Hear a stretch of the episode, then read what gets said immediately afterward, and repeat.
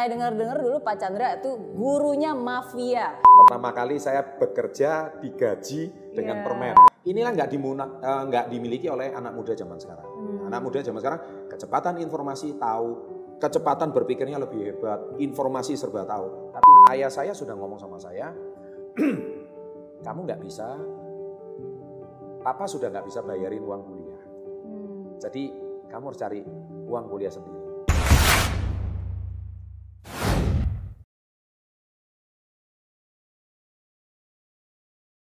Kegagalan bukan akhir dari segalanya, kesuksesan juga tidak selalu ada selamanya. Maka dari itu niat, kemauan, keyakinan untuk terus melangkah itu yang harus dimiliki. Nah, jadi di Zero to Hero hari ini saya kedatangan sosok yang luar biasa, Pak Chandra Putra Negara. Yeay.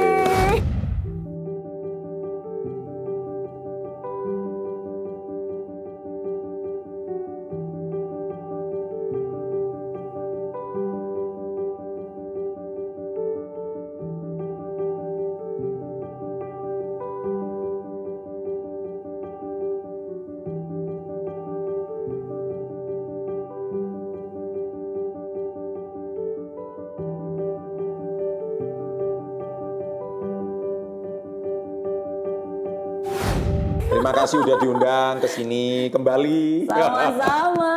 Thank First you. time Pak saya Chandra ini jauh-jauh datang dari Surabaya Naik ke mobil. naik mobil nggak naik pesawat. Enggak. Aman Pandemi tanpa pesawat dulu, semuanya perjalanan darat. Ya. Thank you ya sudah meluangkan waktu dan saya senang Ya. banget. Saya yakin nih kalian semua pasti udah familiar dengan wajahnya dan juga sangat familiar dengan channelnya Success Before 30. Yeay. Yes, Success Before 30. Iya. Success Before 30. Waduh, Miss Mary juga bisa nyanyi juga ada, nih ya kayaknya. ada lagunya kan? Ada, ada. Keren ada. banget, keren banget. Ada. Wah ini ini kayaknya kita eh, bikin konten kali keberapa ya? Udah cukup sering kalau sama Miss Mary. Sahabat baik ini Sahabat dari baik. dari awalnya Miss Mary bikin channel YouTube itu saya masih ingat topik pertamanya itu bagaimana 100 ribu subscriber atau Iya, apa gitu loh itu ya. Dulu waktu itu baru kayak cuma 30 ribuan. Iya, itu masih mencari pola ya. Mencari pola. Iya, rupanya yang tetap disukai di channelnya Miss Mary Riana ini kan sama kayak channel kita, motivasi pengembangan diri.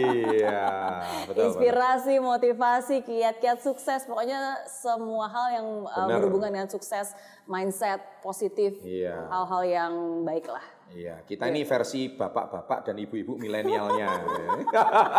eh tapi bapak-bapak bisa nge-rap loh. Woi, harus loh. tuh. Aku suka banget lagunya tuh ya. Ini yang belum nonton harus ke channelnya Success Before 30. Di situ cari aja ada lagunya, rap dan begitu pertama kali denger aja langsung nyantol. Langsung Success nyantol. Before 30. Oh, iya, iya. Success Before 30. benar. Iya kan? Iya benar. Soalnya saya pikir kan anak-anak muda ini kan lagu itu paling mudah diingat ya. Iya. Ah, jadi kalau lagu mudah diingat, tapi kalau leb- yang kok diingat kok lagu galau gitu ya, kok lagu putus cinta itu paling rame di Indonesia. Saya pikir kalau daripada subconscious mind mereka dipengaruhi oleh lagu-lagu yang negatif Iya. dan itu booming, kenapa kok nggak kita ciptakan lagu positifnya? Betul. Meskipun nggak ada yang nggak ada yang nyanyi juga sih, tapi minimal ada. Ada loh. Minimal Karena ada. itu kan masuk ke otak terngiang-ngiang Iya. tuh udah bibit kan, bibit Iya. positif. Khusus penontonnya channel Mary Riana itu pasti suka lagu positif.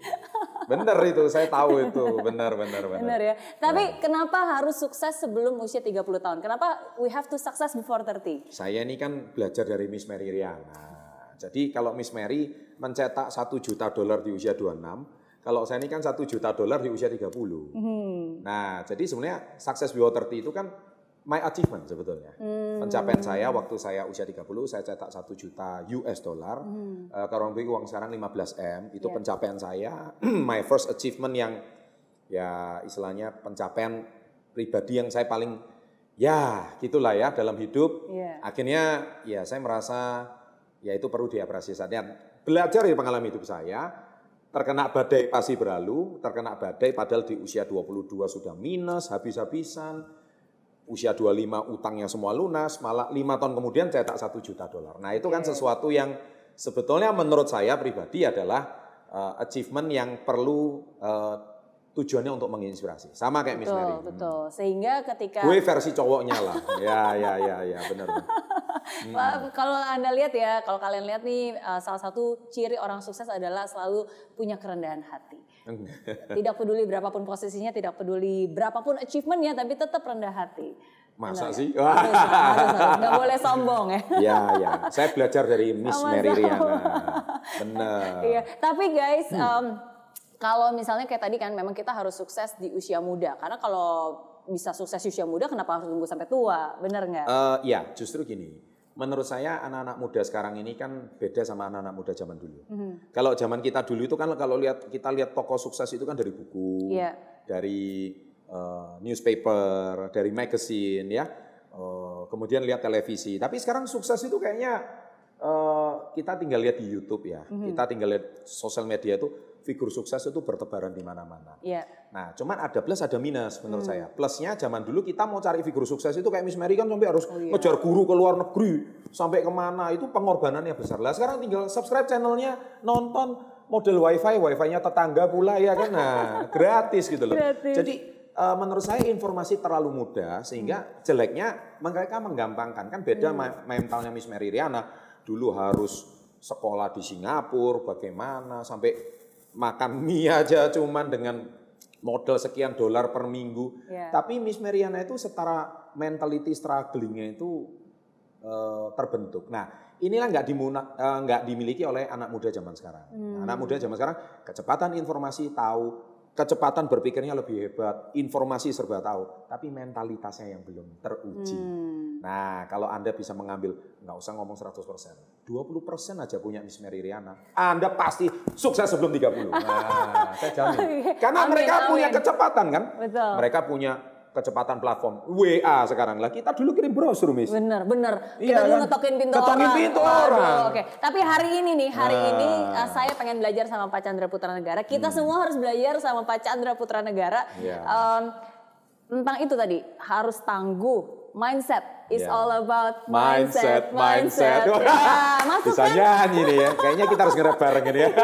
itu lagunya lagunya benar-benar uh, Yeah. nyantol which is Yeah. good oke nah Yeah. tapi again kalau misalnya kita melihat dari perjalanan dari uh, seorang Pak Chandra Putra Negara oke panggilan singkatnya apa nih Pak Chandra Ya, sebetulnya kalau dulu nama formilnya Pak Chandra, tapi kan sekarang kita nih usia kan semakin hari semakin muda nih. Jadi ya. apa? Pengennya panggil Koko. Oh, oke oke Gak, gak apa-apa, gak apa-apa. Tetap terserah, terserah. Panggil Pak Chandra boleh. Kalau anak-anak muda panggil saya bingung.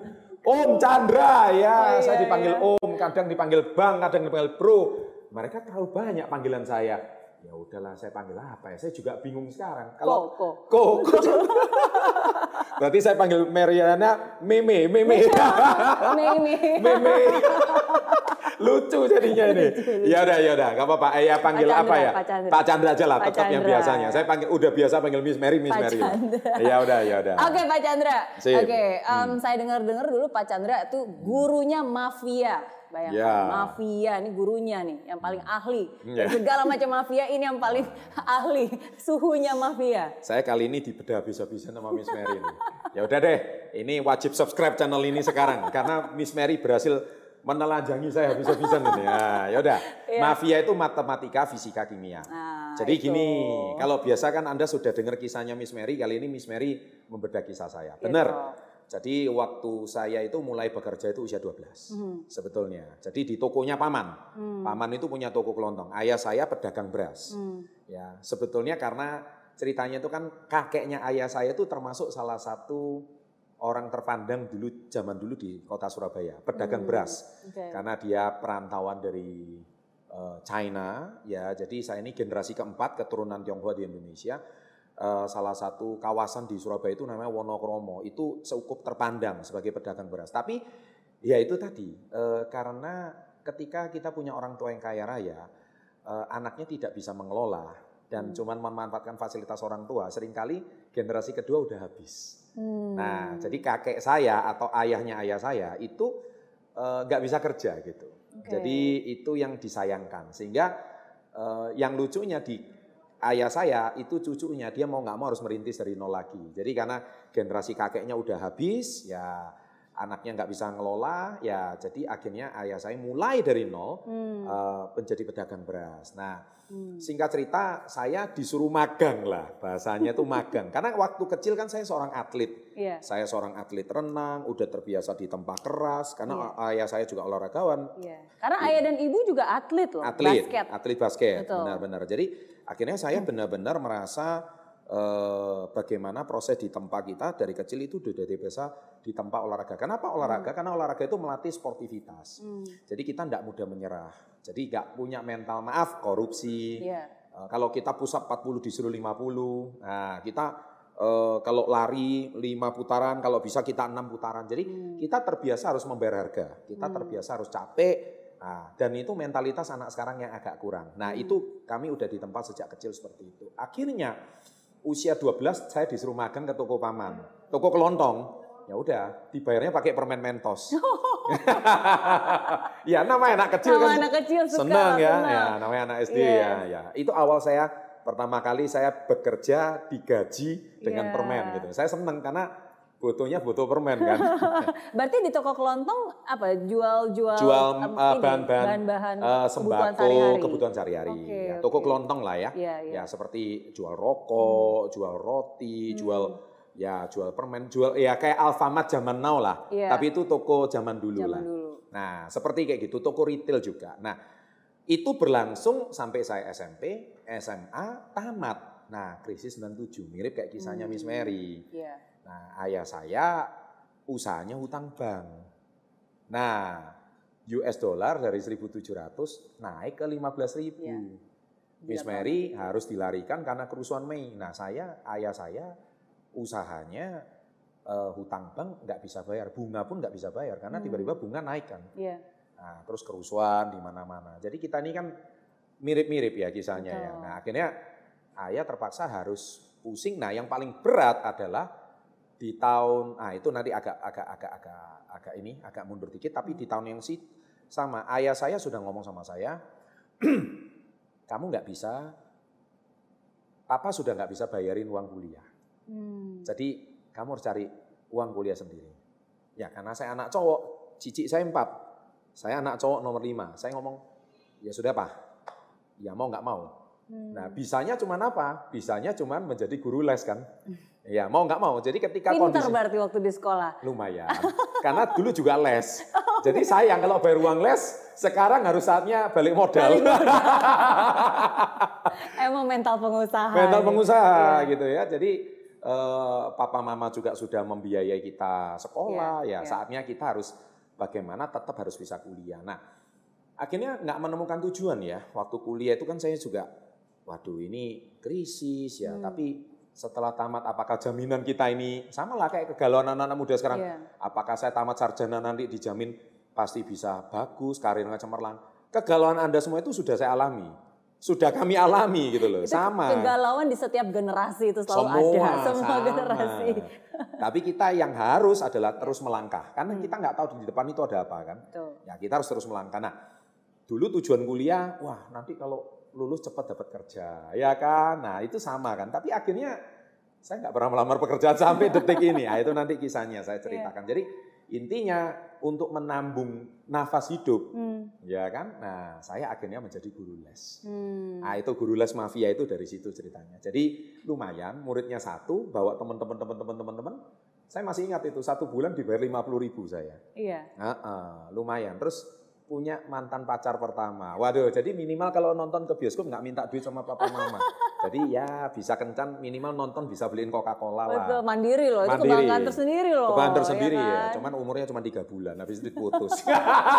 Nggak apa-apa. Apa masalah. Yes, betul. nah ini kan masalah kegalauan anak muda nih ya. Benar. Jadi Iya banyak anak muda sekarang baru putus cinta sekali Nah. aja seakan-akan dunia itu runtuh gitu nanti ya. nanti kita mengulik kisah percintaannya Miss Mary di channel saya nanti. Ntar harus itu.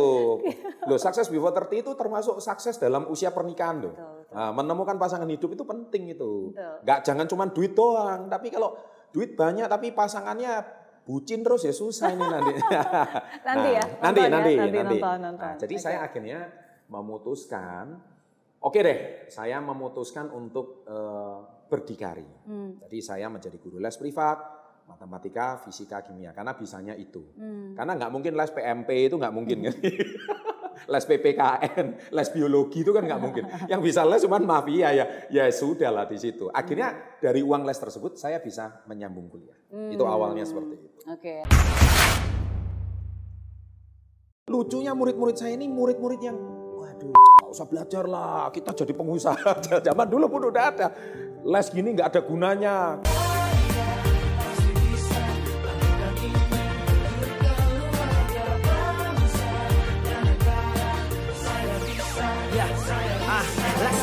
Tanpa hujan, hidup tanpa tujuan, kering dan mati tanpa hijaunya tumbuhan. Ah, demikian kalau mimpi tak kunjung terjadi.